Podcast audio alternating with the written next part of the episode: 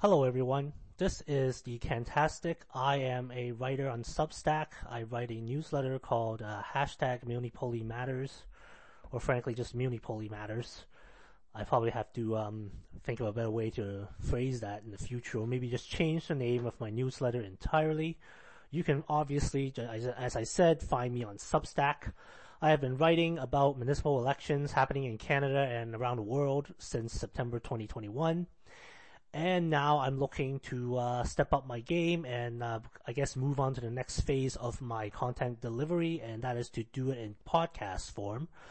So welcome uh, soon to the um, f- uh, first few episodes coming up of the Munipoli Matters podcast. Uh, since there are municipal elections happening in Ontario and in British Columbia and in other jurisdictions in Canada, I thought I'd try to score some interviews with various candidates running for office, just, you know, almost, almost just get a sense of how they are, like as a person, why they're doing this, and what they hope to bring to the table in their candidacies.